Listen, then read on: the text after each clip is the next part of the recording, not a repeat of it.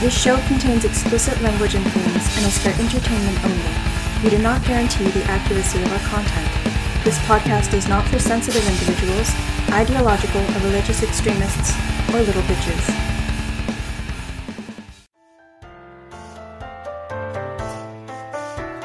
If two men are fighting and the wife of one of them comes to rescue her husband from his assailant and she reaches out and seizes him by his private parts, you shall cut off her hand.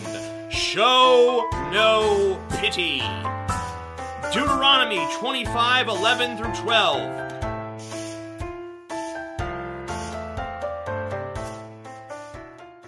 May God have mercy on your soul. They got together and swore a pact to the devil. They said, We will serve you. Sodomites and queers. I'm the one who has the guts to preach against them. On atheism, there's nothing wrong with drinking your dad's sperm. The Antichrist has come. They're in there like Sauron or Sauron and just "Rah, dark sorcerers, total power. No homos will ever be allowed on this church as long as Dinosaurs lived beside people about 6,000 years ago, and they were vegetarian to start with. When you really look at the evidence, the truth is it takes more faith to be an atheist than it does to believe in God. Behold the atheist's nightmare. They're just tools of the media to brainwash you. Let's get this party started.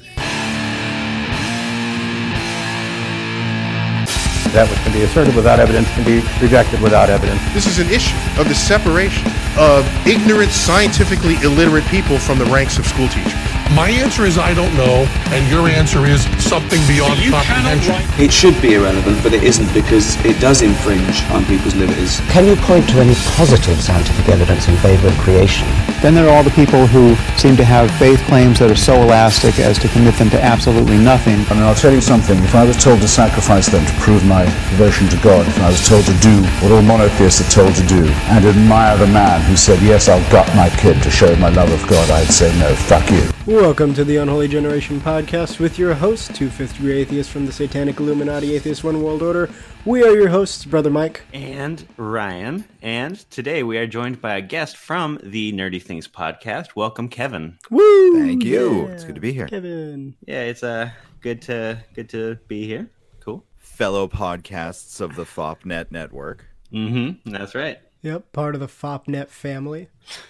So Kevin is going to be on the show with us today, going through our intro piece with us, and at the end of the show, we're going to have a little interview with him, as usual. But first, there's some housekeeping we need to take care of. So if you're one of our patrons, you already know that we've reached our $10 goal, and as promised, we're going to make and release a special episode just for our patrons. Mm-hmm. Now, I put out a poll a little while ago, at this point, maybe a week and a half ago, asking people what they wanted the special episode to be about. And seeing as we only have like two patrons at the moment, uh, not a whole lot of, you know, engagement with our two patrons. Uh, so I decided to open it up to the public. Now, just a reminder if you want access to this special episode, you'll need to become our patron on Patreon. You only have to pledge a dollar to hear the episode, so don't be cheap. Anyways, the special episode will be me and Ryan visiting and staying the night at a haunted hotel.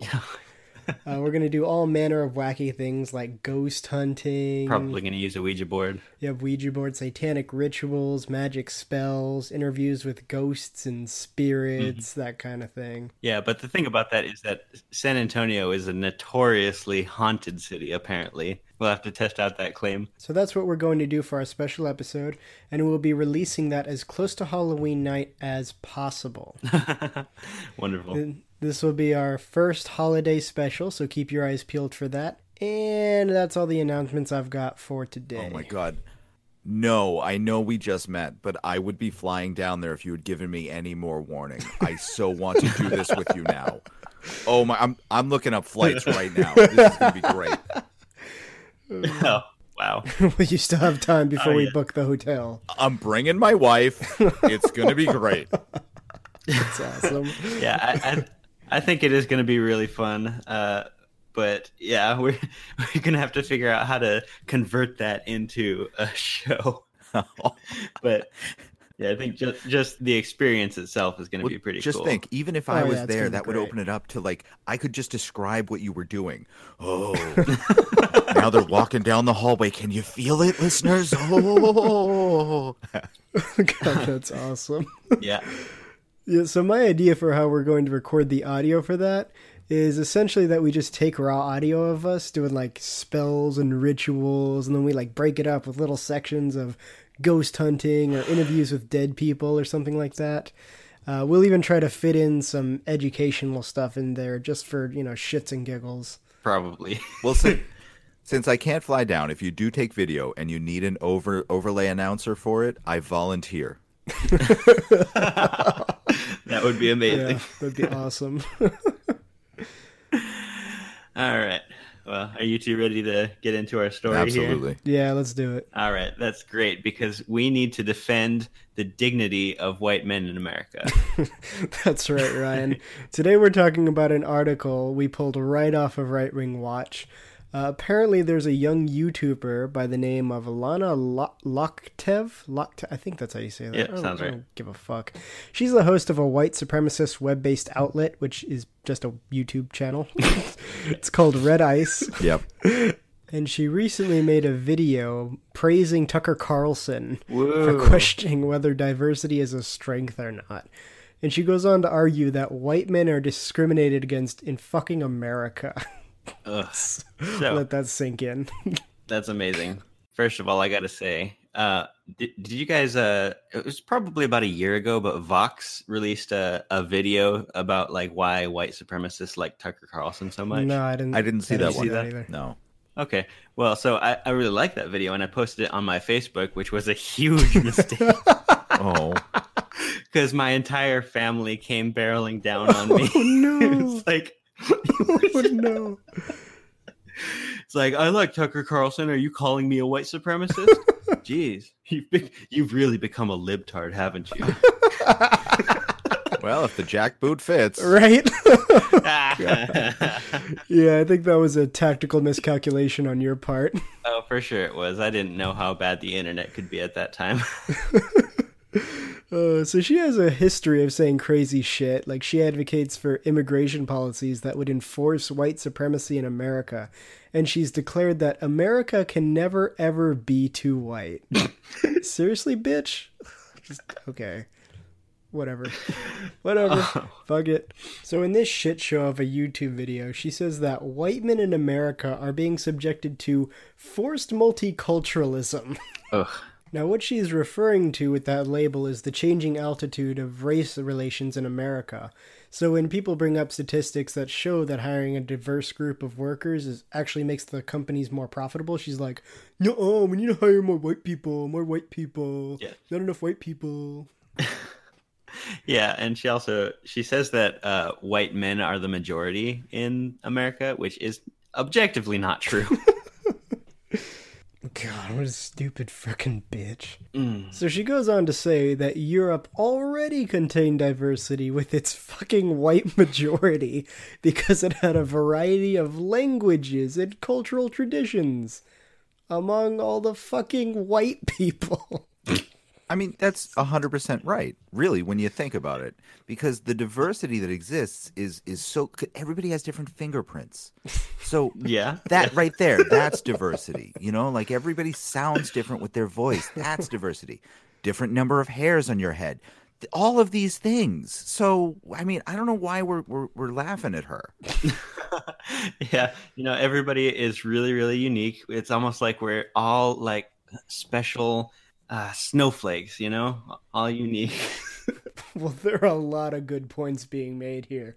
My opinion is starting to sway. I gotta say, you guys, really compelling stuff. hmm Yeah, I mean, it, it just kind of confuses me a little bit because she's like, uh, it didn't need to be about race because we lived in a homogeneous nation. European diversity got stuff done. What the fuck does she even mean by that? Yeah, see, I'm not sure because when she says that in her YouTube video, it was accompanied by shots of pilgrims and cowboys and covered wagons and shit.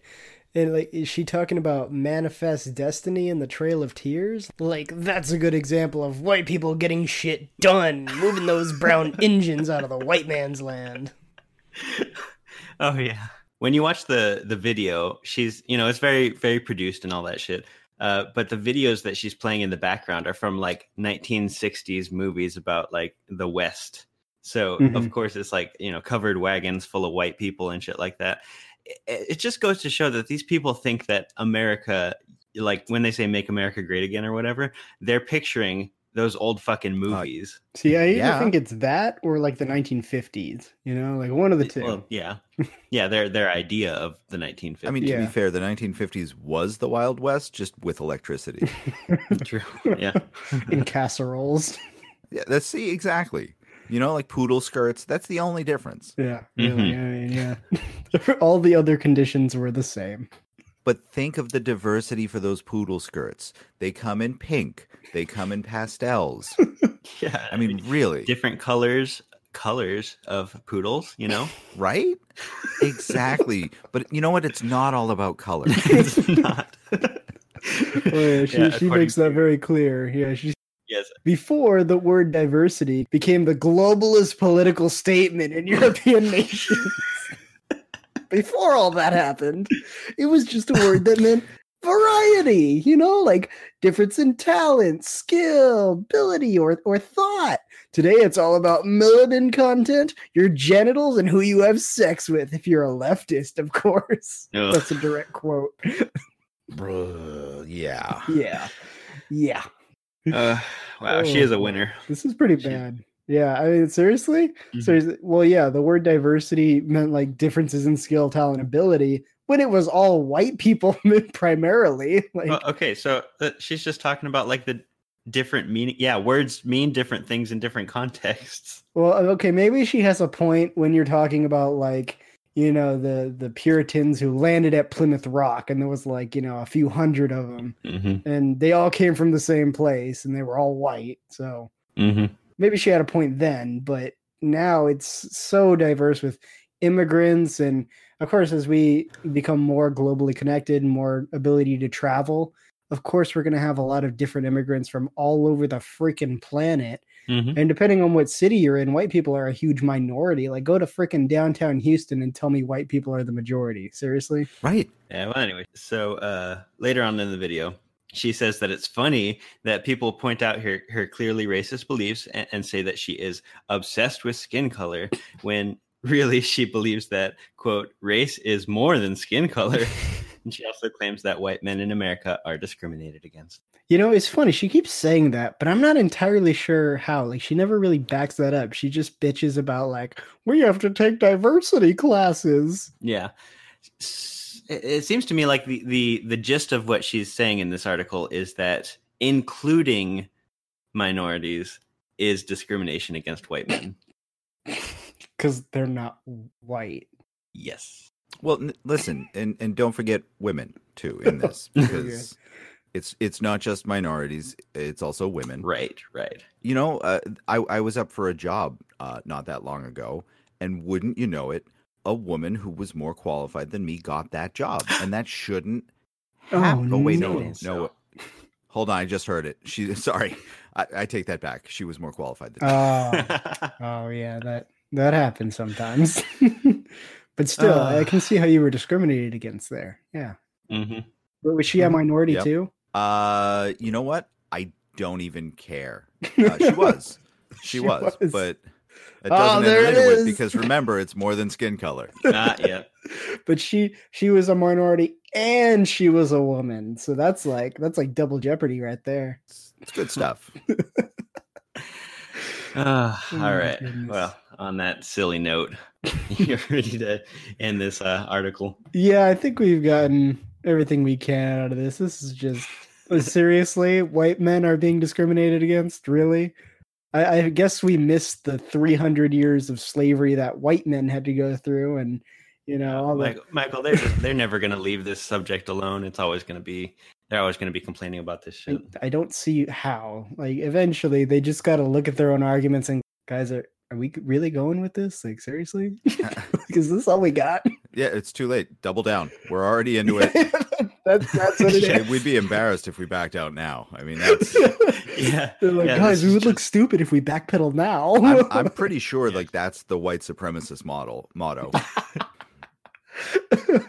We're in too deep. I was gonna say the Republican motto, but I decided to just step that back. Well, yeah, I mean,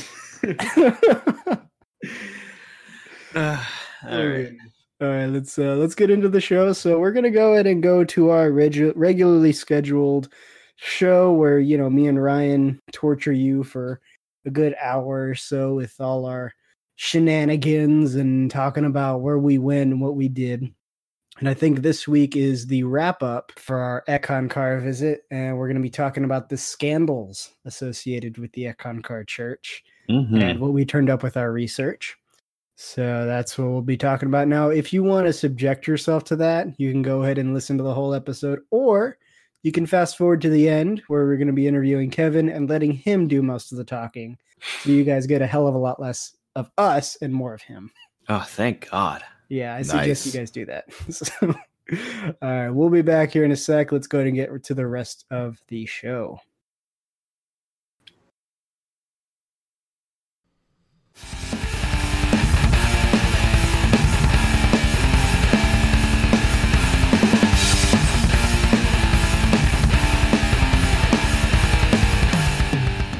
All right, so let's uh, talk about these scandals here. a Yeah, lot just- of lot of scandals surrounding this this church. Yeah, just give us a little break from all that uh, rigorous theology. Theology.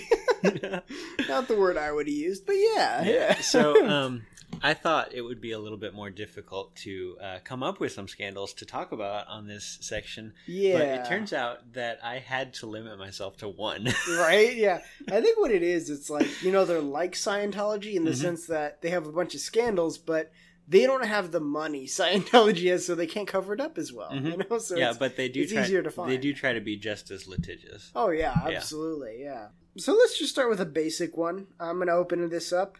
So apparently, shortly after Harold Klemp assumed authority of the Eck religion sector cult, whatever it is, a religious studies scholar named David Christopher Lane accused Twitchell of having falsified a bunch of the information about where Eck came from, the origins, right? I know, big so. fucking surprise. I know, right?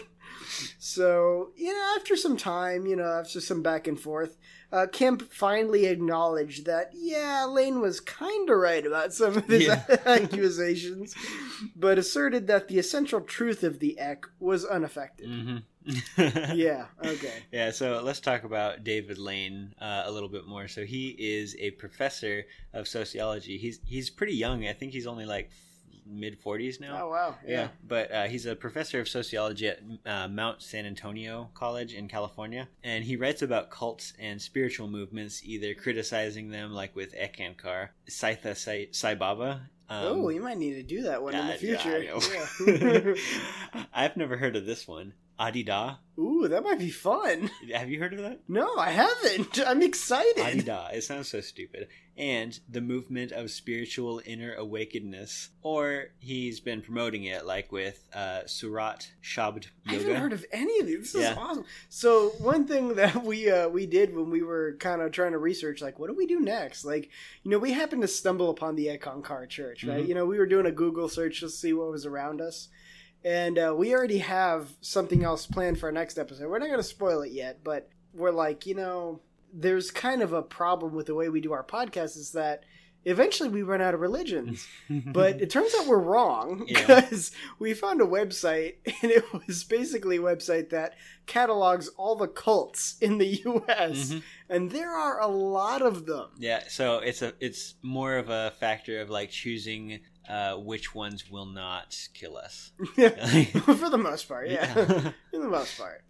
But yeah, uh, yeah I, actually kind of want to look some of these up on that webpage and like Mhm. learn a little more about them, see if they'd be worth a visit. I've heard the the scathing guys talk about Sathya Sai Baba. Yeah? I, I don't know what I don't remember what it is, but yeah, he he is a fan of the Surat Shabd yoga. Okay. He is a very credentialed guy. He has a PhD and an MA in sociology of knowledge from the University of California, San Diego. Okay. And another MA in history of religion from Berkeley. wasted degree. It seems very specific though. Sociology of knowledge. Yeah, I know, That's right? Like, wait, that's why I chuckled. I was like, cool, bro. What, but- what kind of job are you going to get with that? Well, You know, obviously taking down taking down cults. Obviously, I guess. Um, I mean, you know, all the money and taking the, so much money in that job field. Oh yeah, we'll see where that money goes. Right. um, so he's he's a religious guy. He's uh, he was raised Catholic, but then he got into spiritualist bullshit when he was about sixteen, and he joined a group that Michael's mentioned called Radhaswami Sant Mat, Mhm. uh, which he Which, by the way, that's the religious order that Eckankar Yes. originated from. Uh-huh. So I didn't know he was a part of that. That's He was, yes. And he later had a falling out with them, though. So he has a very dangerous job uh, taking down these cults. Right. Um, and according well, to him, litigiously, anyway. no, not just that. Yeah, according to him, uh, members of various cults have threatened lawsuits. There you go. Oh, wow. Also, uh, written letters with skeletons on them, broken into his apartment, and made death threats and generally harassed him. It sounds like like, you know those people who speak out against Scientology. You Mhm. know, like the the fair game policy. Yeah. that's basically what that is. yeah, explain what that is. So basically, the Scientologists have. I think it's actually a written doctrine that, if I'm not mistaken, L. Ron Hubbard actually wrote before he died. And basically, what it says, it's called fair game, and it says that any SP, and that means suppressive persons or anybody who really speaks out against Scientology in any way, shape, or form. Yeah, like us. Yeah, like us. but I think honestly, for fair game policy, it has to be people who matter. Like I don't think we'd fall under that umbrella, but Definitely not. um, yeah, no. So like uh, Leah Remini is a Mhm. big one who's who's definitely she's been getting harassed a lot because Yep. of the fair game policy. Basically, what it says is that once someone speaks out against Scientology or becomes an SP, that the people within the organization of Scientology can do whatever they think is necessary to just shut this person up. Mhm. And they actually have like a council or a committee that is in charge of harassing people. So they'll like, yeah, I know it's fucking, it's messed up. That's awesome. They'll do everything from like send practitioners to their house to like give them death threats and you know threats of sexual violence and be like you're a fucking asshole. Yeah, and, since it's a committee, you I kind of imagined them like going up to their door, knocking politely, and handing them a letter. like the saying, Jehovah Witnesses. You've been served. right? You've been served. or like you know, like the Jehovah's Witnesses, they knock on the door, like, "Hi, I want to talk to you about how I'm going to sexually harass you today." Fucking, like, it's, but they also do stuff like you know make websites about these people, Mhm. like defamation websites, and they're like, "Oh, they're gay," and I, they, I believe they you know, actually buy prostitutes. They uh, buy websites that could easily be mistaken for legitimate websites. Exactly. Yeah. they spend a lot of money to hire people to create these websites to give them like an air of legitimacy, Mhm. even though they're completely fucking made up. Like these people will say anything to get other people to think that they're monsters. Yeah. It doesn't even have to be true. They don't give a fuck if it's true. In fact, Yeah, it's better if it's false. Actually. Mhm. So this is a quote from Chris Lane: "Buying a used car." You at least look under the hood or hit the tires, maybe take it to a mechanic to check it out. But in buying a religion, you're supposed to wear these narrow blinders so that if anybody disagrees, you can basically block it out. Check out your brain at the door when you join a religion. Yeah. He's very- not, yeah, he's not that he's far not off. I was gonna say, yeah, I was gonna say he's pretty close. as he goes into his fucking yoga thing. Yeah, right. um, so when he was 20, he noticed that this new movement called Eckankar, uh, their texts were strikingly similar to uh, Radhaswami texts. Oh, see, that's Yeah. why he got involved because he's like, oh, this is this is like sort of what I'm doing.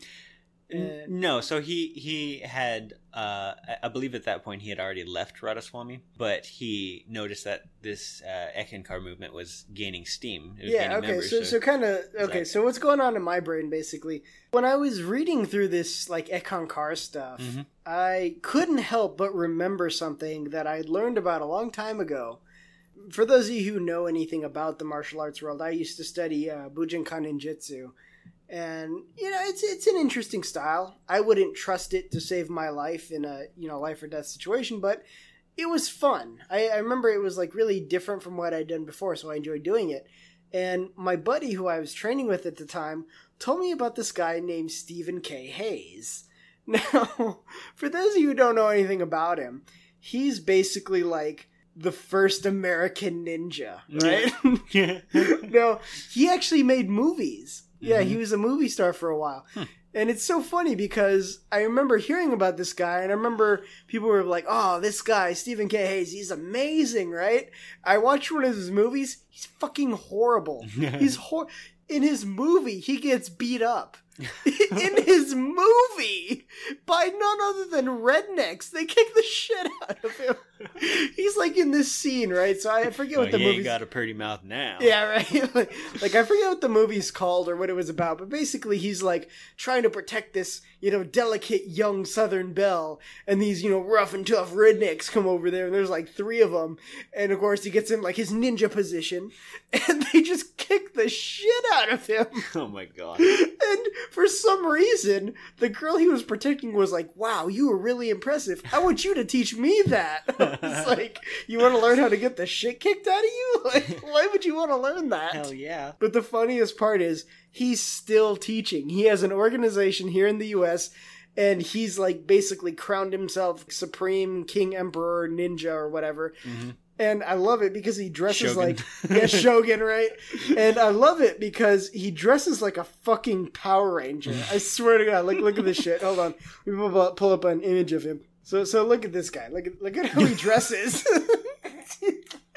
Okay, so he looks like uh what's that guy? Bill Murray. He looks yes, he looks like Bill Murray as a ninja. He looks as like- a ninja Power Ranger. yeah, Bill Murray dressed up in like a Thanos themed ninja suit. No, the reason I'm bringing up Stephen K. Hayes is because there's a funny little story associated with him. So, like I said, I used to train in an organization called Bujinkan. Now, the organization is Japanese, and the guy who heads it is a Japanese master. But Stephen K. Hayes used to actually be a part of that organization. Mm-hmm. Way, way back in like 70s and 80s, he was one of the first Americans to ever be a part of that organization. And, you know, he used to fucking, like, you know, run his mouth off and just make shit up about, you know, all the stuff he'd learned. Mm-hmm. Because in the US, I don't know, maybe he wanted more pussy or something. He just, like, you know, tell people whatever he thought would make them impressed, you know? And for a long time, the Japanese master who headed the organization kind of put up with him. You mm-hmm. know, he's like, well, I mean, he kind of gets our name out there in the U.S. because other than that, there, we really have no contact with the states. So, you know, he- is a pain in the ass, but he's helping us out. So we'll we'll put up with his jackassery. And finally, one day, he just, you know, fucking. uh, It was it, okay. So it was a lot of things that eventually led up to him being dispelled from the organization. But the thing that kind of, you know, the, the piece of straw that broke the monkey's back was That's an odd phrase. yeah, I know. Uh, but it was uh, Stephen K. Hayes talked to a very famous uh, magazine within the martial arts world. It's called Black Belt Magazine. I don't know if you've heard of it, but if you were if you are in the martial arts world, you've probably heard of this Black Belt Magazine. He did an interview. And he basically said, like, oh yeah, I went to Japan and the master gave me the secret training and assassination and stuff. and the master was like, we had tea. like, we had tea and talked. there was no secret training. This this guy's full Well, of shit. Maybe he he he saw uh, what's that movie, The Karate Kid? and he was Right. Like you know this this tea exercise sure is great. right? Like, drink tea, put cup down. Drink tea, put cup down. Get so good at this. oh yeah, I can see all the assassination potential in this tea technique. Dip the tea bag, pull it out. Mm, yes. Yeah. So finally, the the head of the organization just kicked him out. Now he has his own fucking organization out here in the U.S. But it's so funny when you read these scandals, especially with like Paul Twitchell Mhm. and the guy who trained him, and then he's like, "Oh no, you're not my teacher. These dead guys are my teacher. These Yeah. made up dead guys are my teacher." I've never ever even heard of that organization. Exactly. It's it, it's so reminiscent of this kind of bullshit that happens Mm-hmm. in the industry I used to work in where you know this guy like gets all this fucking decades of training, right, from a master in this particular discipline and then he goes Drinking tea. fuck you. He's like, no, I learned this all by myself. I have my own organization. I do mhm. things my own way. And you know, Paul mhm. Twitchell did the same fucking thing. It's like when you're when you're a kid and you're like, uh, I don't know, making something out of Play-Doh or something like that, and your brother makes something that's so much cooler than yours. so you steal it, and you're like, "Look what I made! Look what I got!" Or no, you steal it, but then you like make some tweaks so that you know it looks a little different, but it's the same thing. Yeah, or actually, that reminds me of an even more uh, appropriate example. Is that anytime you write a report in the army and you are under E5, so you're not a sergeant, Yeah. your work will get stolen. Yeah. and your name will be stripped off, and their name will be put, in Put its place. Yeah. so um, Chris Lane, he, he when he was studying the the similarities between Twitchell's work and the Radhaswamy texts, he noticed that Twitchell had copied entire chapters. Mhm. Yeah. Um, Fucking lazy ass too. Like yeah. seriously? Yeah, like entire chapters. you know, it, it even like he uh, compared like the grammar Yeah. and shit like that, and he had copied the exact punctuation and and grammatical errors and spelling errors and all that shit. Yeah. So he decides to dig deeper, and he discovers, yes, Twitchell is a big fat phony. He's a phony. yeah, so he even tracks down his ex-wife and interviews her. Yeah. And I couldn't find any transcript of the interview or anything like that. Apparently, it was in this undergrad paper that he's about to write. But the important thing about that is that nobody knew that he had an ex-wife. He had covered it up. Yeah, he he, he was Oh, he was working on his second wife. Oh baby. Yeah, so he writes his undergrad term paper on Eckankar. So wait, is that like that that whole thing that happened with Tom Cruise? You know, with like Mm. the Scientology thing. Probably. It's it's so basically for those of you who don't know, I think it was after Katie Holmes.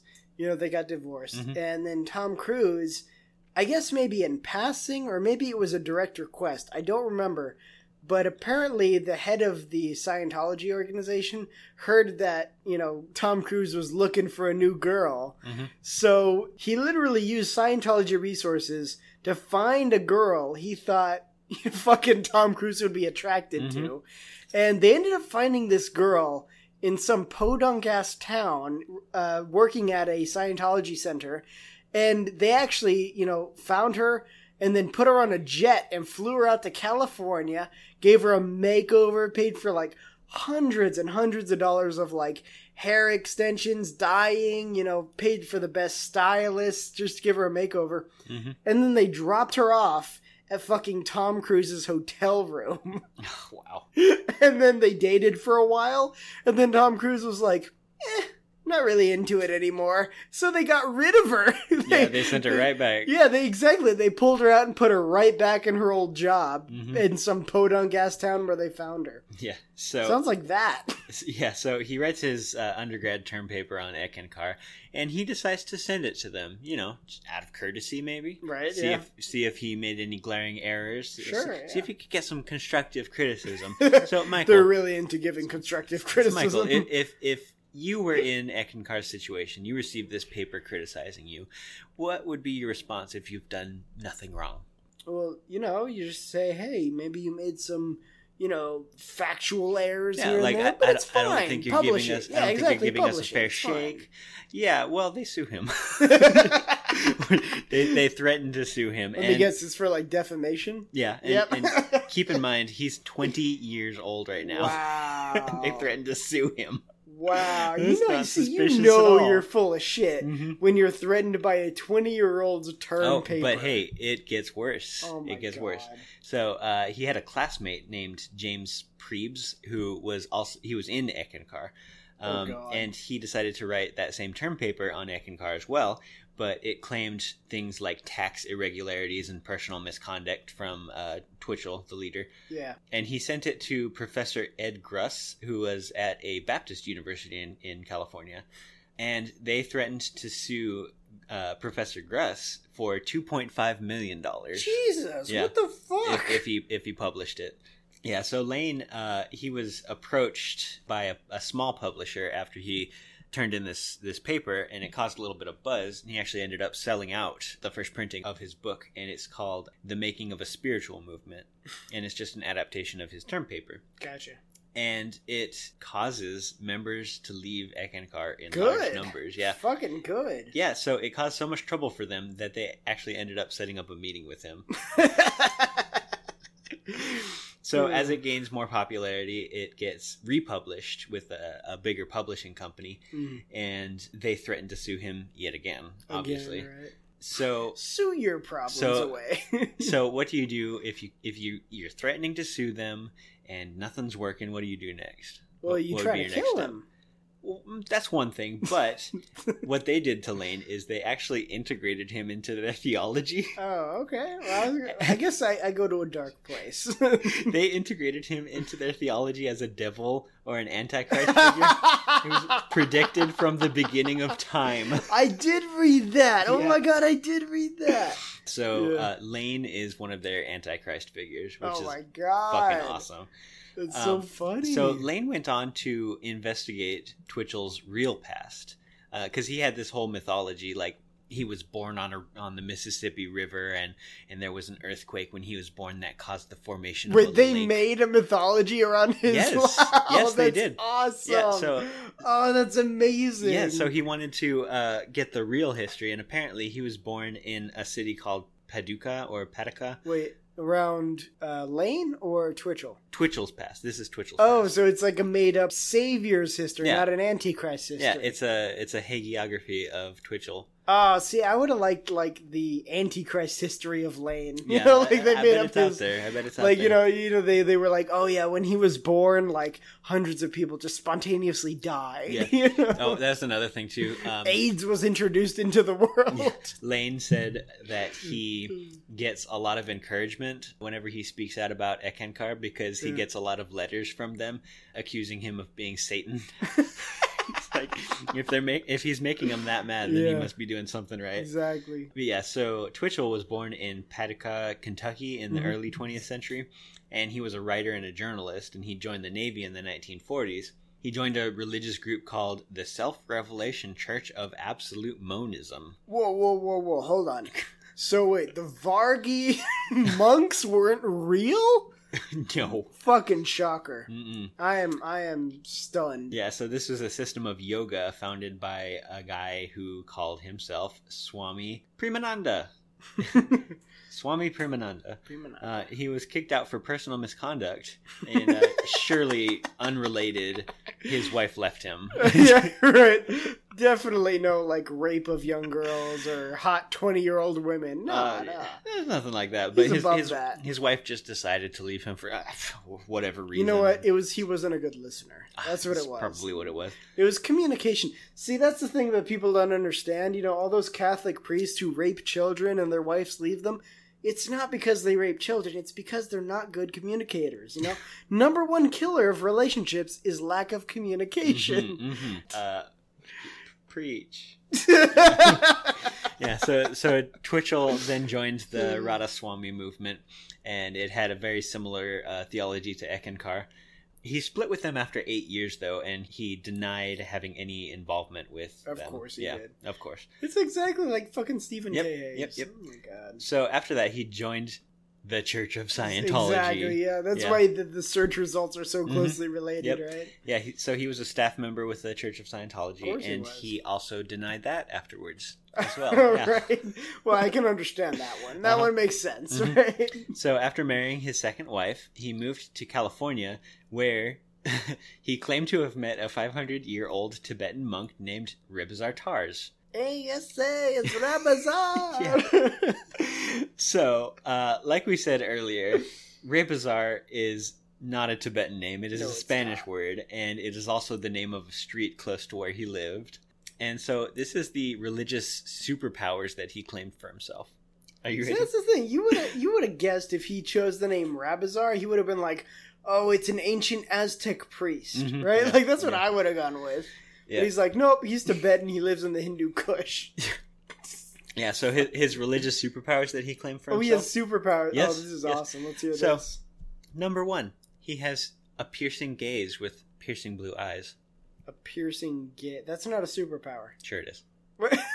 Wait, so so does his gaze like kill people, like piercing like through their I body? don't know. I think it sees into their soul. Is it like X-ray? It sees into their soul. So it's like soul X-ray vision. Yes, yes, yes. Well, that's no fun because you can't see titties. Spiritual titties. Spiritual But, titties. um, So he he can also only sleep for four hours a night. Wait, he can. O- that's not a superpower. That's a super detriment. like, That's he only gets four hours. Super insomnia. exactly. Like and he can read 5,000 words a minute. So he only has to eat a little. And oh, is he one of those sun eater guys? no, no, no. It's just that he doesn't need earthly sustenance. So he is one of those sun eater guys. Not, not in the same movement, obviously. well, I mean, it's the same thing. And though. here's the kicker, Michael. What? He has the ability to be in all places at all times, Like God. like God. Wow. That's not even subtle. Come on. and that one seems to stick out a little bit, like the other. Exactly. So I think I so let, let me let me tie this into the theology. I think that's why they say there's like the physical body Mm-hmm. of the living Ekmaster, that's Paul, and then you have the Mahanta, hmm which is the inner aspect of Paul. Sure. So like you know you got Paul's physical body, and then you have the Freddy Krueger version of Paul that can enter your dreams. Because in the theology, the Mahanta can be all places at once. So if you're dreaming and you're like, Mahanta, I need help, he just a fucking he appears. hmm So he's just gifted this superpower, I guess. Or Yeah. Whatever. He's Um, an inception agent. That's what it is. Okay. yeah. Freddy. Yeah. So um, I didn't get any information on uh, Darwin Gross, who is the leader after Twitchell. Yeah, I got a little information on him that just kind of comes to mind. So Darwin Gross is like, I think for a Is lot he of gross? huh. Is he gross? Well, for a lot of Eckankarists, they're like, he's the guy they want to forget. You know, like, like he was that that black stain on the religion kind of Mhm. deal, because so, I, so he's the Nazi Pope. Of... yeah, yeah. So like, I think he came to religion, and I don't know exactly what happened. I, I heard mixed things when I was doing my research, but basically, uh, you have this guy Darwin Gross come in. He's not in for very long.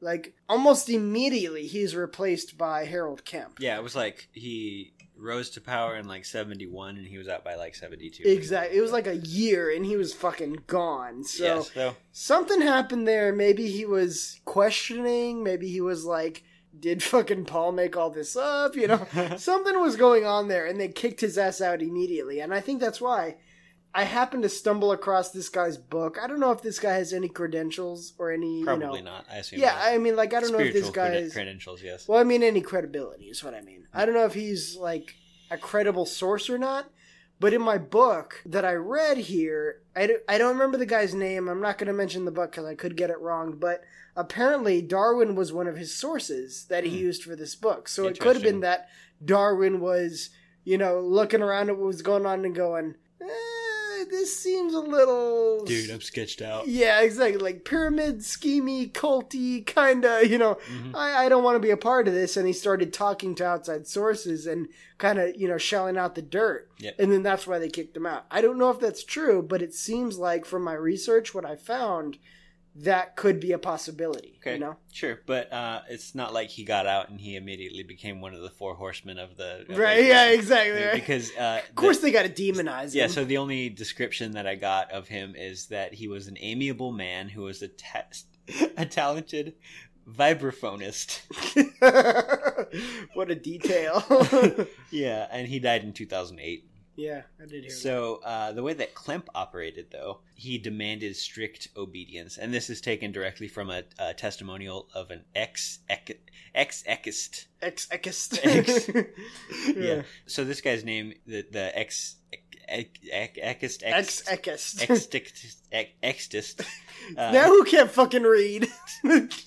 Tables have turned, motherfucker. His name is Mr. S- Mr. Sykes and says in one way or another he was asked to regularly repeat his membership vow to Mr. Klemp from 1981 to the end of his membership in June 1993. Dude, that's some cult shit right oh, there. Oh, Like, it gets oh worse. It gets worse. It gets worse.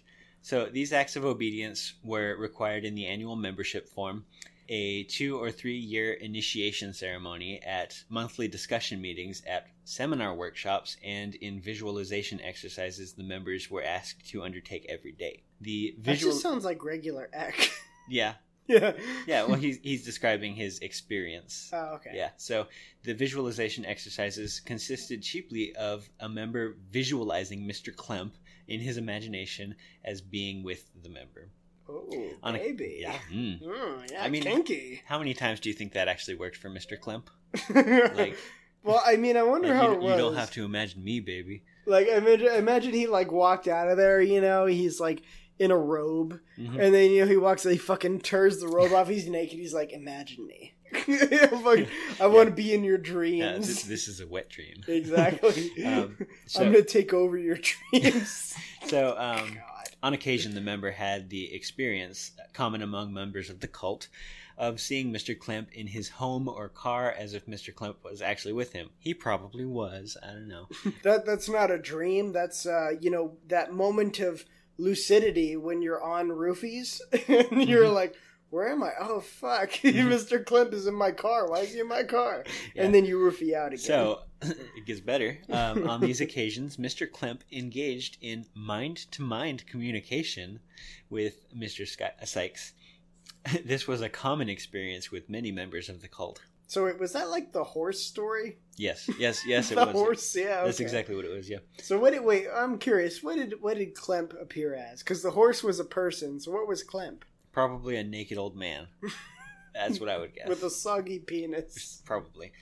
So the effects of these uh, agreements and activities was to induce the member to have a loss of independent will. That sounds a lot like fucking Charles Manson. hmm That yeah, that's what I was Yeah, thinking of when I exactly, read this. Exactly, because like you know, I don't know if our listeners necessarily know this, but one of the things Charles Manson would do to people when he initiated them into his little group was to uh, rape all the males in front of everybody. Not just the males. Well, yeah, well, everybody, but particularly he would take a lot of time with the males because it would strip them of their pride. Mhm. And he had a saying, it was like, you know, something along the lines of, you know, a man without his pride is, is malleable. You Mhm. know, you can make him into whatever you want. And that's really what he did, you Mhm. know? Yep. He would strip these people of their pride and then recreate their identity around what he wanted them to be. Yeah, it's kind of like how the military works. I guess that's where he got his pointers from. He's like, you know, fucking watching those military recruitment videos, taking notes. Yeah. Oh, that's good. Oh, I didn't think of that. yeah, so the ultimate goal is to induce a loss of independent will, which they do it in a more gentle way Without than the, without the anal rape. hopefully. Well, I mean, I don't know. I haven't I haven't been in so part of the I haven't been on the inside, Let's so I don't not know. get sued, Michael. so well, um, no, we haven't said that they anal rape, anally rape people. We said, do they anally rape people? We're just it's a asking question. Yeah, we're asking questions. yeah, what happened to freedom of speech? You know, we want to have a debate. It's an exchange of ideas. yeah, get me on Dave Rubin. Right. Although uh, the member found that he did not actually benefit from membership, he felt he simply could not leave the cult. It was if as if he was frozen, and he therefore stayed a member until 1993, and he contained he, continued to pay membership fees and make other donations. Well, that's what they want. That's I mean, exactly what they yeah, want, yeah. That, that's exactly the whole Yeah, point. they of all want they want numbers and they want uh, fidelity and they want money. Exactly, which is so funny because if you guys remember, way back in episode one of this series, they talked about like, oh, our teachings don't prey upon people's fears and emotions. the fuck they don't. Yeah, find me a religion that does. Well, that's the thing. That's what keeps the money fucking coming. Mhm. Oh, you have trauma in your past? You have things you want to forget? Well, we can do that for you for 1998 a month. like, you know, like Wow, that's cheap, Michael. well, no, I meant 1998. like, there you go. Yeah, Ten exactly. percent yeah. of your income. yeah. Ten percent of your right. That's a lot of income. um, wish. But they were talking about that. Like that's exactly what they said. They're like, "Oh, we don't prey upon those things." Yes, you do. Are you kidding me? Mm-hmm. This person felt like they couldn't leave. They were frozen in place. I wonder how that happens if you're not preying upon their emotions and their Yeah, so fears. so why did he feel like he couldn't leave? Was it maybe like he would be threats? lynched. Yeah, exactly. like, would he be killed? Yeah, and they do have the same kind of suppressive persons program as the Scientologists. Like free play Yeah. or fair play? fair play, yeah, and Yeah. Uh, it, it's basically the same Fair thing that game, happened. rather. Yeah. Uh, the the most dangerous game, but it's basically the same thing that happened to Lane. Like they would, he would be harassed. Uh, He becomes the Antichrist. yeah. Oh my god. I don't know. You have to be on a certain level for that. Right like you have to get some notoriety so so maybe he's like one of the lesser demons you know like he's like Bale Yeah. Oh my god, these fucking people are despicable. Mm-hmm. Like seriously. And I mean, you wouldn't think it going into these meetings because it's like a therapy group. Well, you know? it's probably like most cults, I would assume. Yeah. Like the individual members aren't the problem. Yeah, well, I mean, they put on like a good front, you know, because that's how they get recruits. Mm-hmm. You know, you can't you can't tell people out the gate that you're a cult. You know, you have to get them paying membership dues, and then you tell them they're a cult. I don't know. If you refer to yourself as a cult, then you might have other issues. right? Yeah, you might have some legal problems. But you know, okay. So, so to give you an example, I attended Texas A and M. Oh, great. So Here we go probably again. know where this is Another going. thing for the bingo card. So, okay, Ryan doesn't get it, but other people may understand if you've been to Texas A&M. They call it a cult for a reason. Mm-hmm. so, kind of like a cult, they have those um what do you call them? Like not shot collar uh like choke chain responses where they go like, you know, class of 2018. Whoop! and everybody does the thing, you know? The fuck? They all do a thing, yeah. And it's, it's so you're trained from the moment you get in there. And they're like, okay, if you're a freshman, you do this. If you're a fucking sophomore, you do this. And if Mhm. you're, and they, they have a different action for each one. That's retarded. And they're like, I forget what the command is. It's been so long since I've been there, but they give you a command and you're supposed to do your thing. Mm-hmm. So if you're a, you're a freshman, you go like, hey, or whatever the thing is. And if you're a, a senior, you go, whoop. And it, it, they're conditioning you kind of from the beginning. And I was what was called a one percenter. It was the person who didn't go to every football game and pay $300 for the football game pass. Oh, Uh, a semester per oh semester my god. and the person who wasn't like you know doing all of the traditions all of the fucking time because there's like a billion of them you got to remember Mm-hmm. and if you don't remember them people are like well why aren't you doing the thing why why are you not putting the penny near the statue that's What? weird yeah there was there was a statue in the middle of campus and before tests you were supposed to put a penny near its foot and that was good luck Okay, whatever. yeah, it was. I was all like, "That's stupid. I want. I'm gonna take all the pennies. I I'm would- poor. I would rather I need those. Yeah, exactly. I need those pennies. You know. You know how much ramen those pennies bought me. um, so meanwhile at my school um, like okay so my dad's university was university of new mexico and their uh, mascot was the lobos Yeah. my mascot is the roadrunner Yeah, yeah. I remember. the little hand sign is the same for both Yeah, it's actually the same for Texas A&M Corpus Christi. Although they, I remember when I took the orientation, they're like, "We're not the Roadrunners, okay? This is the road runners. We turn it upside down. It's a shaka, what a shaka, what the fuck is a shaka shaka.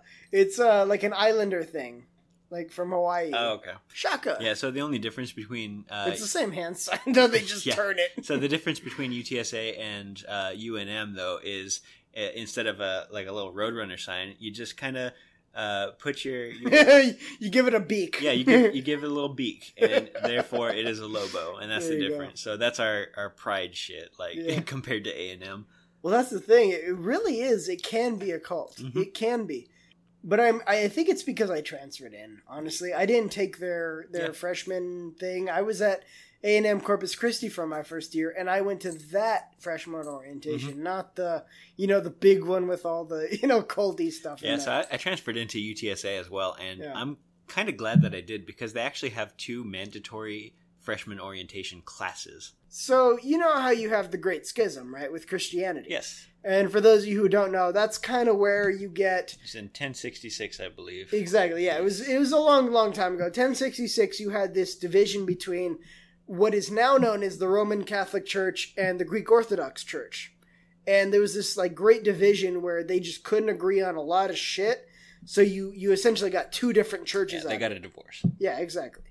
I guess Jesus is the kid in that equation. Mhm. I don't know. They, they split custody. Yeah. I don't I don't know how that worked, but um, apparently something similar happened in Eckankar. Mm-hmm. Yeah. When I was reading their holy text, I, I mentioned this at, in part one. I couldn't get through it. I fucking I couldn't do it. But one of the things that stuck out to me was the terminology in the book. Mhm. It didn't make any sense. No shit. Well, no, no, no. Like, like it didn't say Eckankar. It said Vardankar. Hmm. It was totally different thing, and I, I, I couldn't fucking understand it. And then I read the second introduction, Uh-huh. written by Alan Fieldman. Now, let me just go ahead and read this so you can understand what happened. When Paul Twitchell brought out these ancient teachings in 1865, he gave them the name Eckankar. The highest path has had many different names and many different masters. The path of out of body soul travel has always been the most direct path back to God, or hooray. He calls them hooray instead of sugmad, right? Cool. But only when led by one who holds the rod of Varden. God, it's like the rod of Varden. Yeah, sounds like has- it sounds like a weapon you get on fucking World of Warcraft or like Skyrim or Yeah, something. I was thinking of like it, it gives you the power of Grayskull. you get the power of bullshit. yeah. But only when led by one who holds the rod of Varden power is appointed by the order of Botron, which, Botron. Botron, which in Paul's time was called the order of Va- Vargi. So Botron, if you don't know, is uh, Megatron's redneck cousin. Right? Botron just turns into a shrimping boat. you know, Megatron's like a tank, right? You're gonna want me when you're looking for some scrimps. so, yeah, you know, Megatron just cut all ties with Botron. Either a shrimp boat or a combine. or a tractor. oh God. Uh, so he goes on to say, unfortunately, when Paul translated in 1971, when he died, there was no one to hold the rod of power to who could take over for him publicly. So basically, he's talking about like you know when Paul Twitchell died, he never appointed a successor. Uh oh. Yeah, right. Exact Mormon problem, like we said in part Mhm. one. Or the Islam problem. Exactly. So so basically, you got like a church without a leader, right? Yes. So let, let's kind of keep reading through and see see what the solution is. Paul had made a list of four members, but never actually picked a successors. Okay, so there's four people. He was like, "You're pretty good. You might you might you know be able to take up my responsibility, fill my shoes when I die." Right? He could not because no one was ready to take the twelfth initiation yet. So when Paul translated in 19, I love that translated. It reminds me of fucking uh, uh, Hubbard Yeah, yeah. you know, because when he died, they didn't say he died. You know what they fucking said? Mm, I forget. They basically said that, like, oh, you know, uh, Hubbard has, you know, let go of his physical body Ah, yeah. and gone on to the heavenly planes to continue his research. Mhm. Oh, yeah. that's great. Unfortunately, when Paul translated in 1971, there was no one to hold the rod of power to who could take over for him publicly. The rod of power was passed to guess who? Rabazar! Duh! Of course Rabazar would get it. Of course. Rabazar Tars inherited the torch after Paul died. Makes sense. And it was a sad day for many Ekkas to see their once high path reduced to an offshoot path. Oh my god. like it wasn't already an offshoot. I like how they word Well, that. he was never part of that organization. Oh, Frankly, most did not know what happened. Some tried to follow Rabazar, but had little or no access to him except in the inner planes, because he didn't exist. Yeah, that's that's a real fucking roadblock when your religious leader doesn't exist in this world. it's a common problem, Michael. So then he goes on to say, Darwin Gross, who was appointed by the Eckankar board of directors, they have it's like a uh, corporation, Mhm. right? They have board of directors. Tried to keep the teachings on track, but it was impossible because the rod of power had to be passed to Rabazar Tars, and Darwin was not the true master. You know, fucking fucking Rabazar yeah, just fucking, fucking everything Rabazar, up. dude. God damn it, Rabazar. The high path went underground while Rabazar was their new master, but he had no physical body to take over for Paul and teach What the path conundrum. openly. I know, right? Like, it's really hard when you put in a, a made up character in, in charge of your religion. I'm telling you, Michael, that's a really common problem. I know, right? It's so such a fucking problem. Like all offshoot paths, Eckankar began to rapidly deteriorate as it was not being run by a true Ekmaster. Okay, when you say Eggmaster, I always think of Sonic. yeah, uh, Professor Egg, Egg, Eggman, yeah, Eggman, yeah. okay, so th- this is where the story gets good. Okay, here's where the schism happens. Okay. Harold Klemp has changed the path Mm. so much since the days of Paul that it's scarcely recognizable today. Okay? Not even the same fucking thing, apparently. Mm-hmm. But Darwin, although he tried to maintain things, was in a losing battle without the rod of Ek power, or Varden power, as it's written here. Which I'll explain why that why it's written that way, because it explains it later at the end. Mhm. Uh, but he goes on to say that in 2013, the spiritual hierarchy under the re- direction of various masters and silent ones, and what is that? Silent ones? That's just a new thing that is part of this weird religion that hasn't been explained. So it's, you know, it reminds me of like, uh, what was that TV show? Lost? Yeah. The Others? No. You know? Like, I never watched it. Oh, okay. So basically, like, you had the main cast of characters who were on this island, right? And then there were, like, this other group of characters who you didn't know anything about. Mm-hmm. They would just appear sometimes, and whenever they appeared, something bad would happen, you know? Like, people would die, or fucking disasters would happen. They were like, they just called them the others. Mm-hmm. That's what this sounds like to me. Like, the silent. The Yeah. silent ones, you know? fucking, ooh, wonder what they are under the direction of various masters and silent ones, under the direction of the Hure, or God, decided to bring the teachings out using a new master. Guess who it was? Mm. Alan Friedman. Oh no shit. Yeah, I know. Under a new name, no less. They rebranded it a little bit. They call it Vardankar. Mm-hmm. Yeah, so, you know, Eckankar, you know, it, it was good for a while, and then Paul died, and it, it just, it became this whole corrupted branch. Eckankar was so 60s. Yeah, I mean, you know, I mean, it was really only a thing while Paul Twitchell was alive, and then he gave it to Harold Klemp, and the whole thing just fucking derailed. Mm-hmm. So the real teachings are Vardankar. Okay. Yeah, So, under so we just wasted a whole bunch of time. and he goes on to say, Although I was chosen, I am humbled and am aware that there has not been such an urgent need to get the Varden teachings out to the public. I would have not received the Rod of Power in October 20th, 2013 if there hadn't been such a need. so he just makes this shit up. He's like, uh, fucking the uh, the Varden Rod. Yeah, I, I got that. Yeah, no, what was the name? Ra- Rabazar. Yeah, he gave it to me. Totally. Yeah, he appeared in a dream, and uh, you know we we were uh, at his house, and you know he put on some Marvin Gaye. It was a little uncomfortable for me. He but... gave me that power. yeah, yeah. Oh God. he goes on to say, "I have been personally stretched."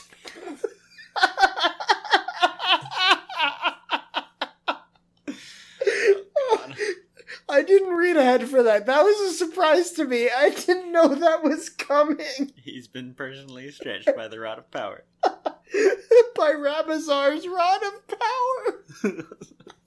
he used it as an anal dildo. Just fucked him with the rod of power. Oh my god. I'm sorry. He goes on to say, I have been personally stretched to say the least, and that has been difficult. but the teachings must have gotten out regardless, and all must learn and never worship personalities, but look instead to the goals of Vardankar, of self-realization, God-realization, and the Vardan mastership in this lifetime or the next. Okay, so it's, it's the same thing. They just, it's a rebranding scheme. That's mm-hmm. what he's doing here. Each living Vardan master is unique and must surrender to the will of Hure, or God. It is my hope that we can rekindle the work of Paul and revitalize it through Vardankar. Vardankar will never be for the masses. Wait, it won't be? Like He's setting the bar low. Yeah, right? Like so he doesn't feel bad when he doesn't succeed. Exactly. He's like, yeah, this is this was designed to be a hipster movement. This movement totally isn't for everyone. right. But there are many millions who are ready. I'll be writing the Suryat Ki Hure volumes 3 and 4 over the next 2 to 3 years. There are other things that must be done first though. So, okay. And this was written in the Suryat Ki Hooray Book One, so he's kind of projecting forward. You know, Mhm. he's setting goals for himself. That's good. You know, you, you want to be goal oriented, right?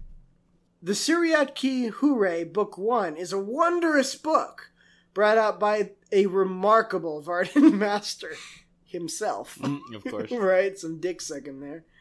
This has been translated in order to be suitable for Vardenists as well as the public. So then he actually, so this is, so you can kind of understand the schism here. He says that the following terms have been changed from the 1971 Eckankar to the 2013 Vardankar. So instead of the Suryat Ki Sugmad, like we've been talking about, he calls it the Suryat Ki Hooray, like I've been saying. The Eckankar is changed, of course, to Vardankar.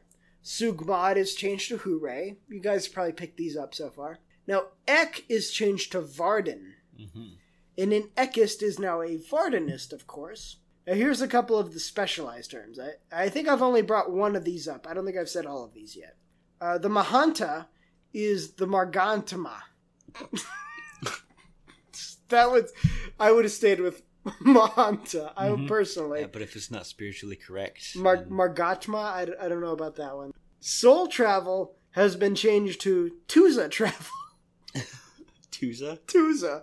T U Z A. Tuza. Okay. Okay.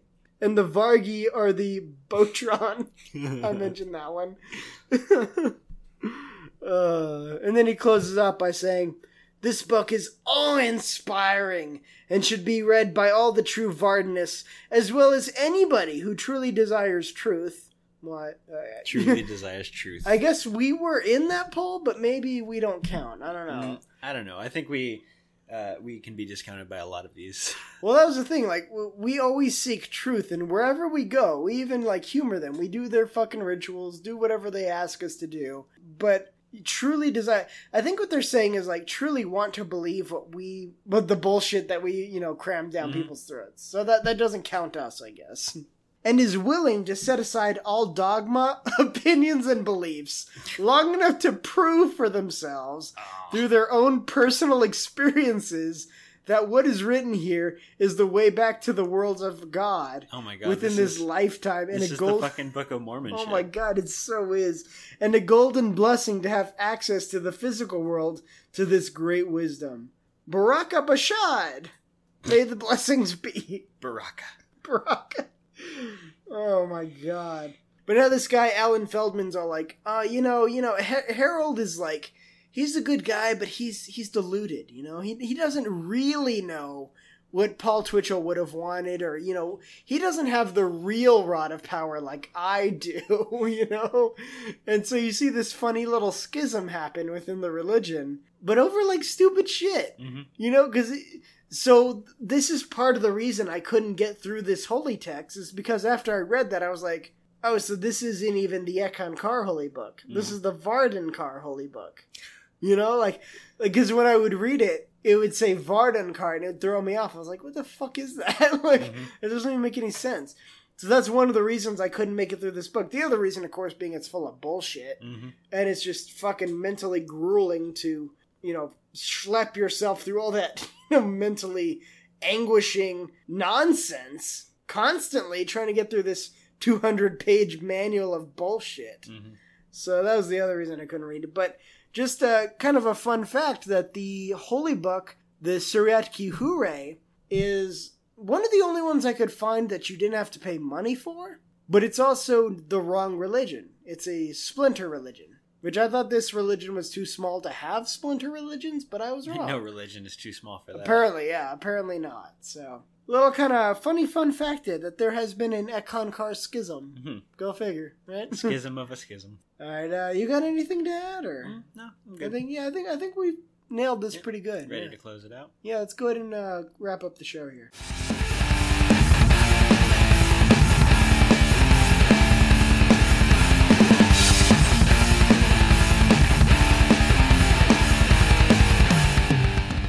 All right, and we're back, and we're gonna go ahead and start our interview with Kevin from the Nerdy Things podcast. How you doing, Kevin? Doing well.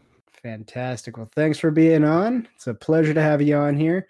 Uh, and as I can remember, you guys are the newest addition to the FOPNet or Famous Original Podcast Network here with us. That's right. Yeah, I held out as long as I could, but uh, I had to. You know, it from from day one when they announced it, I I wanted to join, but we were doing our own thing and trying to create our own network, and then I said, "Fuck it," and we joined.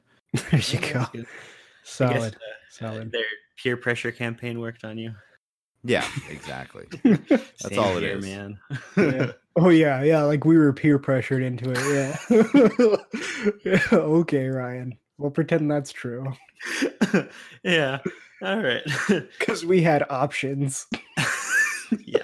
All right. I mean, they were going to accept us into Puzzle in a Thunderstorm, but Yeah, know, yeah. We had to turn them decided to pass down. you know?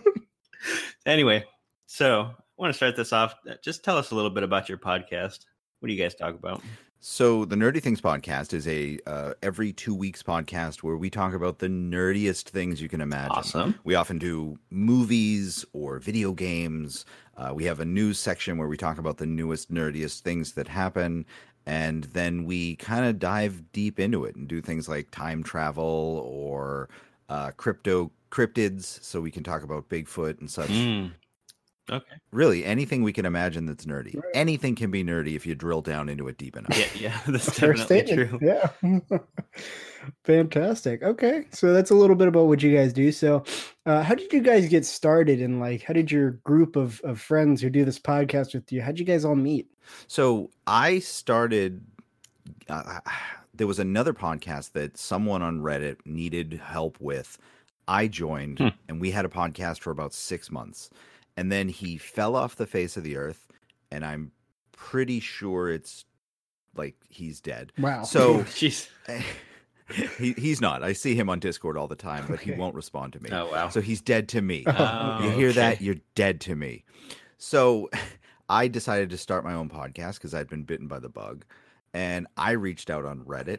And this was after I'd had conversations with one of my coworkers, Tim. And Tim said, Yes, I'm in. This sounds amazing. But I didn't believe him because Tim's unreliable. so I reached out and found Jules on Reddit, and Jules and I pretty much hit it off. So we started recording, and we did three episodes. We were doing it every week, and after three episodes, the Nintendo Switch had come out, Mhm. and so we decided to do a Nintendo Switch episode. And Tim, my coworker, had a Switch, so I went to his house with microphones, and we talked about the Switch. And I wound up leaving my microphone there for him to use every week from then on and he has been more reliable than I ever would have given him credit for. That's awesome. on. Yeah, great. Yeah, it was Fantastic. I'm I'm embarrassed and my tail is between my legs, but episode 4 is where our podcast starts to get good. Oh, Okay, well. fair enough. Yeah, I mean, ours gets good at like yeah, episode three. So Yeah. we're right there with Yeah. you. If you noticed, our first And two since- episodes aren't even on iTunes. Hey, yeah, they fantastic. disappeared somehow. Since then we've done other things together. We do actually a right now weekly podcast called Everything is Fine, a Good Place podcast Nice. where we actually watch The Good Place from NBC and talk about it. Up to now, we've been catching up to the new season, and we we are finally caught up. The latest episode of this season happened the other night, so I imagine by the time this episode of your show airs, the new episode of Everything Is Fine will be out with season three spoilers, theories, and everything. awesome. Sweet. That sounds fun. Uh, y- your show definitely sounds a lot more lighthearted than ours. Yeah, Um, for sure. Yeah, well, the nerdy things was a little dark for a little Mhm. while because, uh, you know what? I, I don't really care. I can say whatever I want because everybody already hates me. so Tim, Tim tends to take the opposite view of everything. Like if you tell tell him that you love the sky, he'll tell you he hates the sky. if you tell him the sky is blue, he'll tell you the sky is off red. Like he'll always go the other way with Okay. things. And I love him to death and it works in so many situations. But when you're talking about things you love, it doesn't always work. Yeah. And so we had a come to Jesus moment with him. and and it's it works out well and he is in charge of everything is fine and that is a much more lighthearted Hmm. show. So it, it it does work out real well. Okay, That's that's, good. Yeah, I mean the the subject matter of your podcast is also something of interest. Obviously, we're dealing with a lot of fairly loaded shit when we do any episodes, just because of the nature of what we do. Um, I don't know if you've you've listened, probably not, and I don't, I don't blame you for that. I, you know, I don't even listen. So, wow. yeah, yeah. So um, What a glowing review. Hold on, I'm downloading everything. I'm subscribing right perfect. now. Hey, you want to be our patron too? I mean, there's a ten dollar tier. I mean, I mean, okay, so this reverse psychology seems to be working. So, I mean, Yeah. I don't think you really want to be a patron. It- I'll show you. yeah, right. You know what? I'm gonna make a new tier, hundred dollar donation. Boom. you look so, stupid. so I'm uh, oh man, I'm interested in uh, learning about like what sparked your interest in in all this pop culture things. Like what what draws you in? So I've always, always, always been a nerd. Mhm. Like there's there's no denying that. I was the outcast in middle school and high school. I was the kid that had the comic books. Mhm. Uh, it did it didn't get better when I got married 12 years ago because my wife, I love her to death. She's always uh, uh, always been there by my side and she is also a hopeless nerd. Oh, that's so wonderful. That's awesome. You know, like we've been playing World of Warcraft together for I don't even know an ungodly amount of years. Like if, if our World of Warcraft was a child, uh, it could like wipe its own ass by a lot by now. So That's a good That's- standard. Yeah. that's terrifying. Like it it'd be basically looking to move out at this point. So uh we've got movie posters hanging in our living room above the, the sofa. We've got a wall of Funko Pop figurines. Ah, Uh, wow. my our our study looks like NASA because we both have at least two monitors. We both have laptops. We both have multiple tablets. I got my 3D printer sitting here. I got a bookcase that is six feet high by three foot wide that is dedicated solely to Star Wars novels. Like it's just it's terrifying. Like people that walk in here, we have to explain to them that this is just how we live and it's okay. All right. So your house sounds a lot better than mine. right? oh man, that's great. That's fantastic. So, off of that note, uh, what kind of video games, TV shows, movies, that kind of thing has been into watching or playing lately? And uh, what are your thoughts? Uh, all of them, and they're amazing. So, most recently, I've been playing the Spider-Man for PlayStation Four. Of course, yeah. So have I. yeah, yeah. Same. That game is not long enough. It is Mhm. not. It's not hard enough either. It it is not. I mean, really, I'm sixty something percent through the game, and I feel like I haven't been playing it that long. But Mhm. the Mhm. problem with that is every time I sit down, I then get up like twelve hours later. Yeah. yes. Yes. So it's not not good. Mhm. Um, we see most movies that come out. I actually work somewhere that is attached to a movie theater. Oh, Oh, that's perfect. Convenient. Yeah, it's it's kind of it's an interesting situation, and I don't want to I don't want to give away so much of, of where I work, but Yeah. I work in a store that opened its own movie theater, and so Oh I yeah, I know that place. free. Yeah.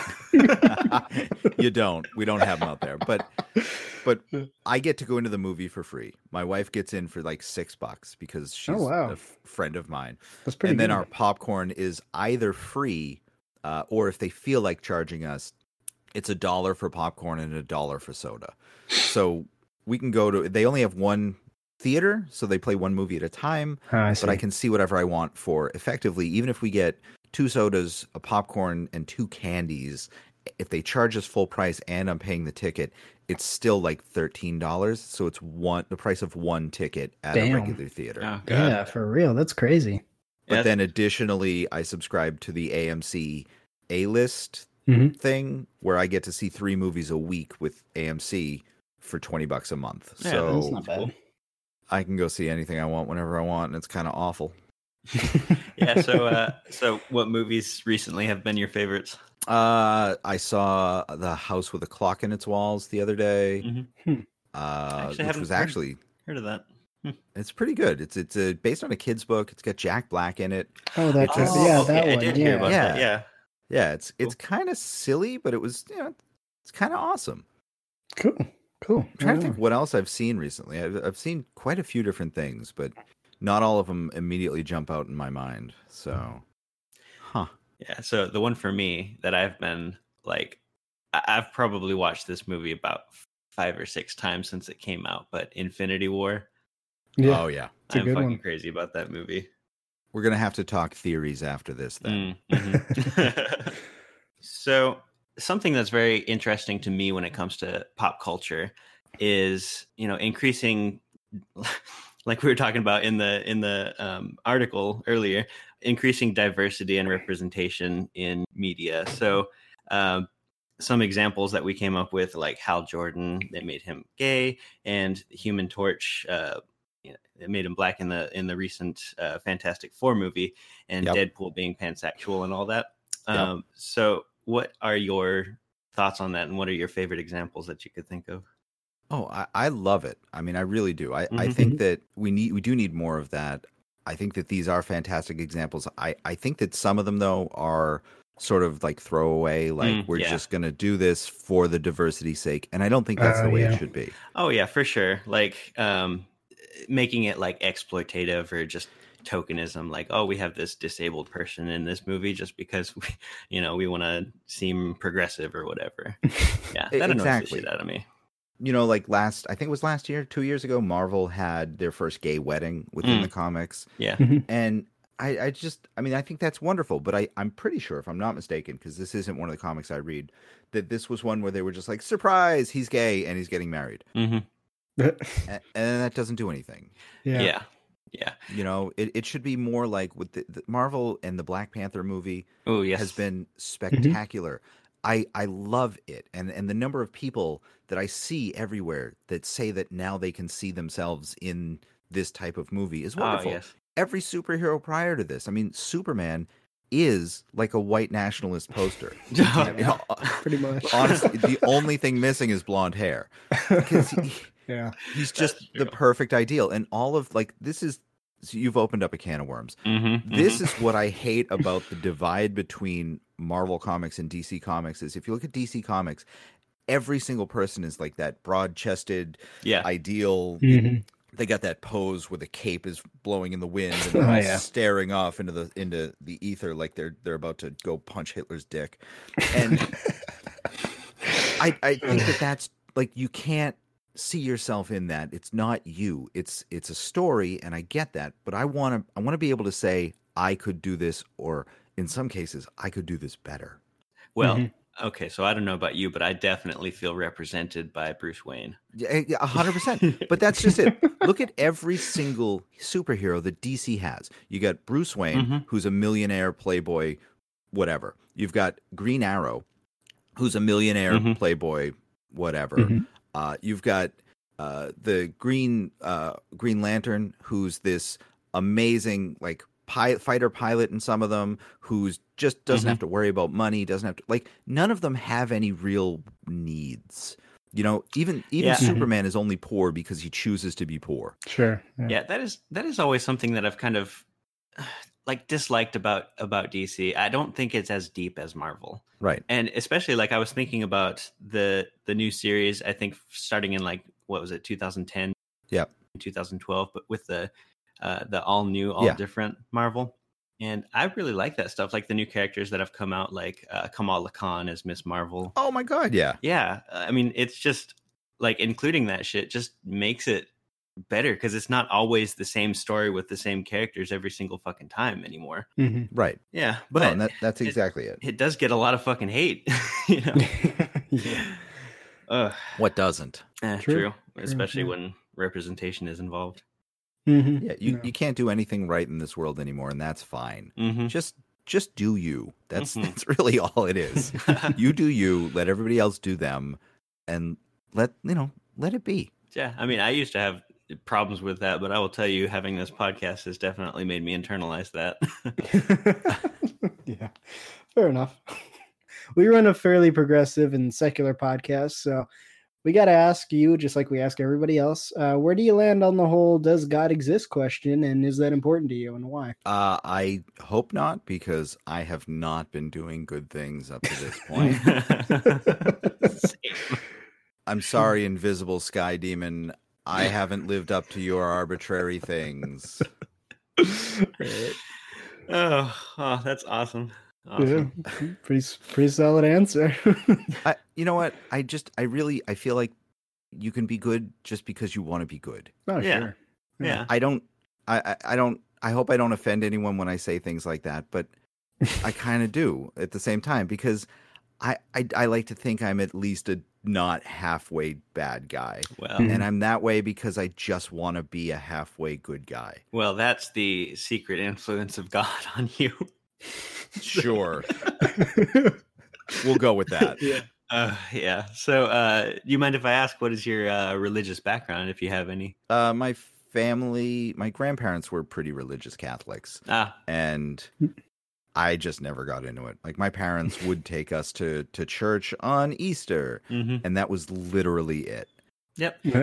That's the good thing about uh, being raised Catholic, I think, is the lack of participation in church, usually. Yeah, pretty much. Yeah. So, it, eh. and and then we would go to like my family has some weird traditions. Every Christmas, we would go to some weird, like I don't even know what it was, ceremony hmm. down on the hmm. dock if we were up at our cottage. And oh, so right. I- yeah, the satanic ceremony where you. yeah, yeah, yeah. Like the blood sacrifice and the like. It was just it was not good, and we Oh, never saw the same people year to year because they were sacrificed the year before. I so mean, they all wear hoods, so it's so hard to tell. You know? it is a little little tough to tell, but you could always find the place by the giant burning cross. Oh, so Oh, perfect. Easy landmarker. Yeah, fighting discrimination, right? Uh, yeah, there's no better way to fight discrimination than to realize the church discriminates and to burn their holy materials like crosses and Mhm, such. mhm. It works, and you wear the white hoods so that no one can see your skin color, so you're all the same. You know, we don't see color. that's right. That's exactly right. I'm pretty sure this is all correct. I could be wrong. Sounds pretty solid to me. I don't know. A lot of, a lot of really compelling points here. so- okay. I try. right on, right on. Good deal, good deal. I guess we know where you land on the whole question then. so in so many I would words. hope I've been I've been pretty clear on that. Yeah. Okay.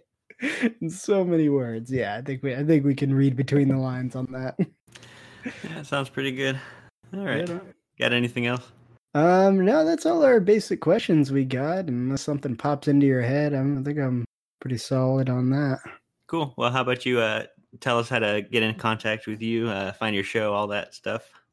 Certainly. Anybody that wants to can find anything and everything that the Nerdy Things podcast has its fingers in at nerdythingspod.com. Mhm. Uh, that way you can find our, our Nerdy Things podcast. You can find Everything is Fine, a Good Place podcast. You can find Nerdy People Play D&D. You can find the upcoming, I swear I'm still working on it. I promise it's coming. It'll probably be next year. What did we just read? Where I force my wife to read a book of, uh, that's my favorite, and she does the same to me, and then we talk about it. Oh, I fucking. Oh, that's a great Pretty good concept. idea. Yeah, I like that concept. That's a good idea. See, we do something similar where we are both reading two books right now. Uh, They're I'm terrible reading, books, though. Yeah, they're awful. I'm reading 23 Minutes in Hell, and Ryan's reading uh, Proof of Heaven. And we have like a little book group segment that we pop into episodes every oh, once in a while. terrible. I had wanted to do a podcast based on terrible self-published books because there's millions of them. Oh, God. Oh, yeah. Amazon. Yeah, there are. And I had a, a subscription to the Kindle Unlimited for a short time, where you can just read all of these, and they're a mess. and I just couldn't like. I couldn't bring myself to be that mean to people who may not know that they are not doing this well. Oh, true, true. You know, That so could I put a just damper on things. I couldn't do it. Like I don't have that in me. So it, with this, the other, the, what did we just read is a much more positive look because we love these books. Like Oh. the, these, these are objectively good books. So I, I can get behind that. That's good. That's awesome. So, uh, did you already give your Twitter and all that? Uh, the Twitter is the same. Everything is the same. So it's all Nerdy Things Pod. So you can find us on Facebook, Nerdy Things Pod. Uh, you can search for Everything Is Fine on Facebook to find our discussion group about uh, the Good Place pod, uh, the the Good Place on NBC. Um, you can find us at Nerdy Things Pod, uh, Patreon, whatever, everything, everywhere, everywhere, everywhere, everywhere. Hmm And as we mentioned at the beginning of the show, you're also the newest addition to fopnet.biz. That's right. Mm-hmm. I'm looking forward to uh, more of that. Mhm. I've loved Dumb All Over for years, ever since I yelled at them for something stupid. That and they they invited me on the show. Yeah, that's Awesome. awesome. Yeah. Yeah, good guys over there. Absolutely. Yeah, you can find me once a month on their podcast for their pop culture segment. Mm-hmm. Yeah, that's that's that's where I discovered you. Awesome. Good to see it's working. Mm-hmm. There you go. There you go. Alrighty, well, that was awesome. Appreciate having you on. Um, hopefully, you'll be back on again in the future. And we are working on hopefully guest hosting on the Nerdy Things podcast at some point in the future as well. Oh, we'll get you on there. Don't you worry. Fantastic. All right, so we're gonna hopefully schedule that pretty soon, and uh, your listeners will be able to to hear us on your show, and our listener will be able to hear you on our show, and yeah, it'll be it'll be great.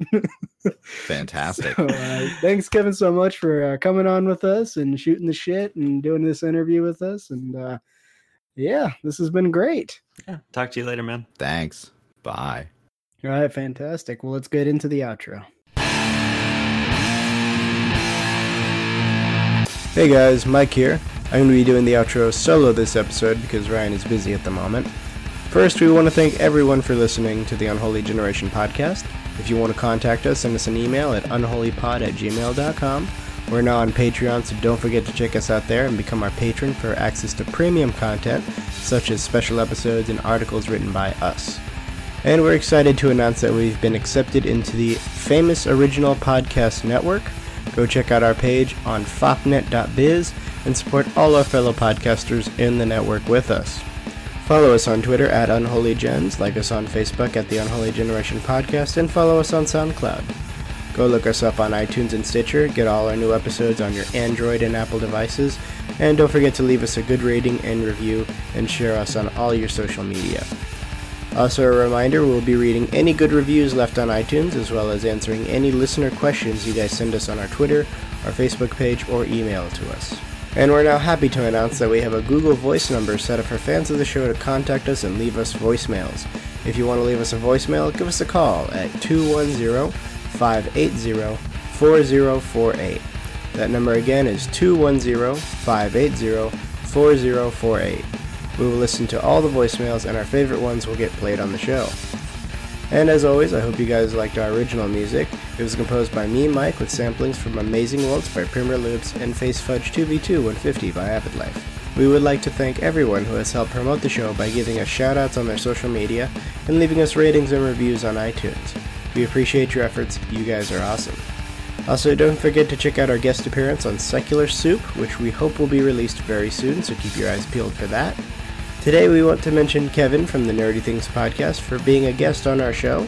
Check out the Nerdy Things Podcast and follow them on all your social media.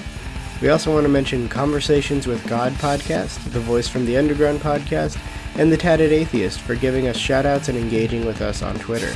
May the Satanic Illuminati Atheist One World Order Pantheon rain down blessings and delicious yum yums unto ye most excellent motherfuckers.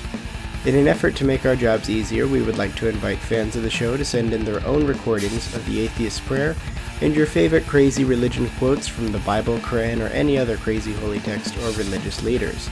Our favorite ones will be used in the intro and outro for the show. Tune in to our next episode where we will be discussing the devil and the problem of evil in another installment of our Biblical Literacy and Counter Apologetics episode. And now, as always, we will leave you with the Atheist's Prayer. Brothers and sisters, pray with me.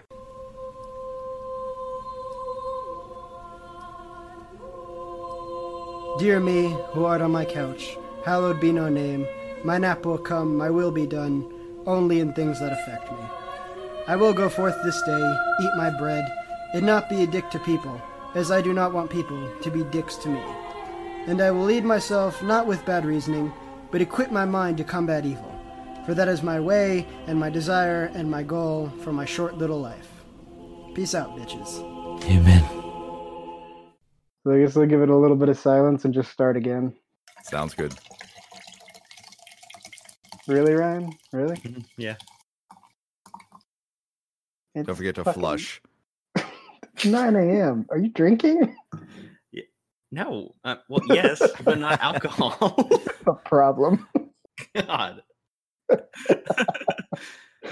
All right. The first step to admit to solving a problem is you got to admit it first. Okay, I will admit that it's not alcohol. Michael, what do you think I am drinking? It's a monster. Oh, yeah, you got a problem. You have a problem. Oh, if I had a nickel for every monster I've seen you drink over the years, I'd be a very rich man.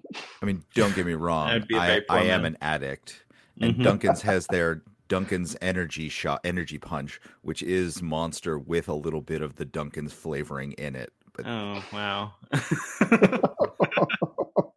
oh god.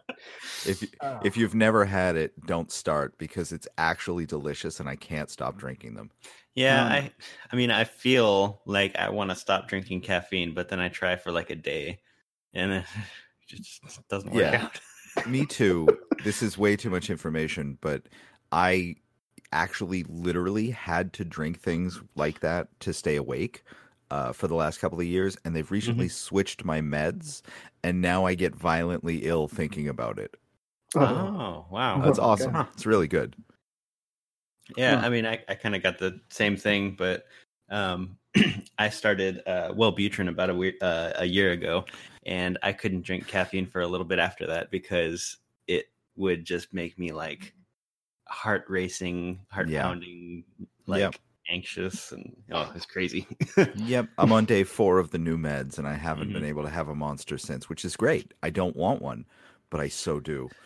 That's good. Yeah, I was able to overcome my aversion. Uh, sadly, Powered through it. yeah. Oh, I'm so sorry.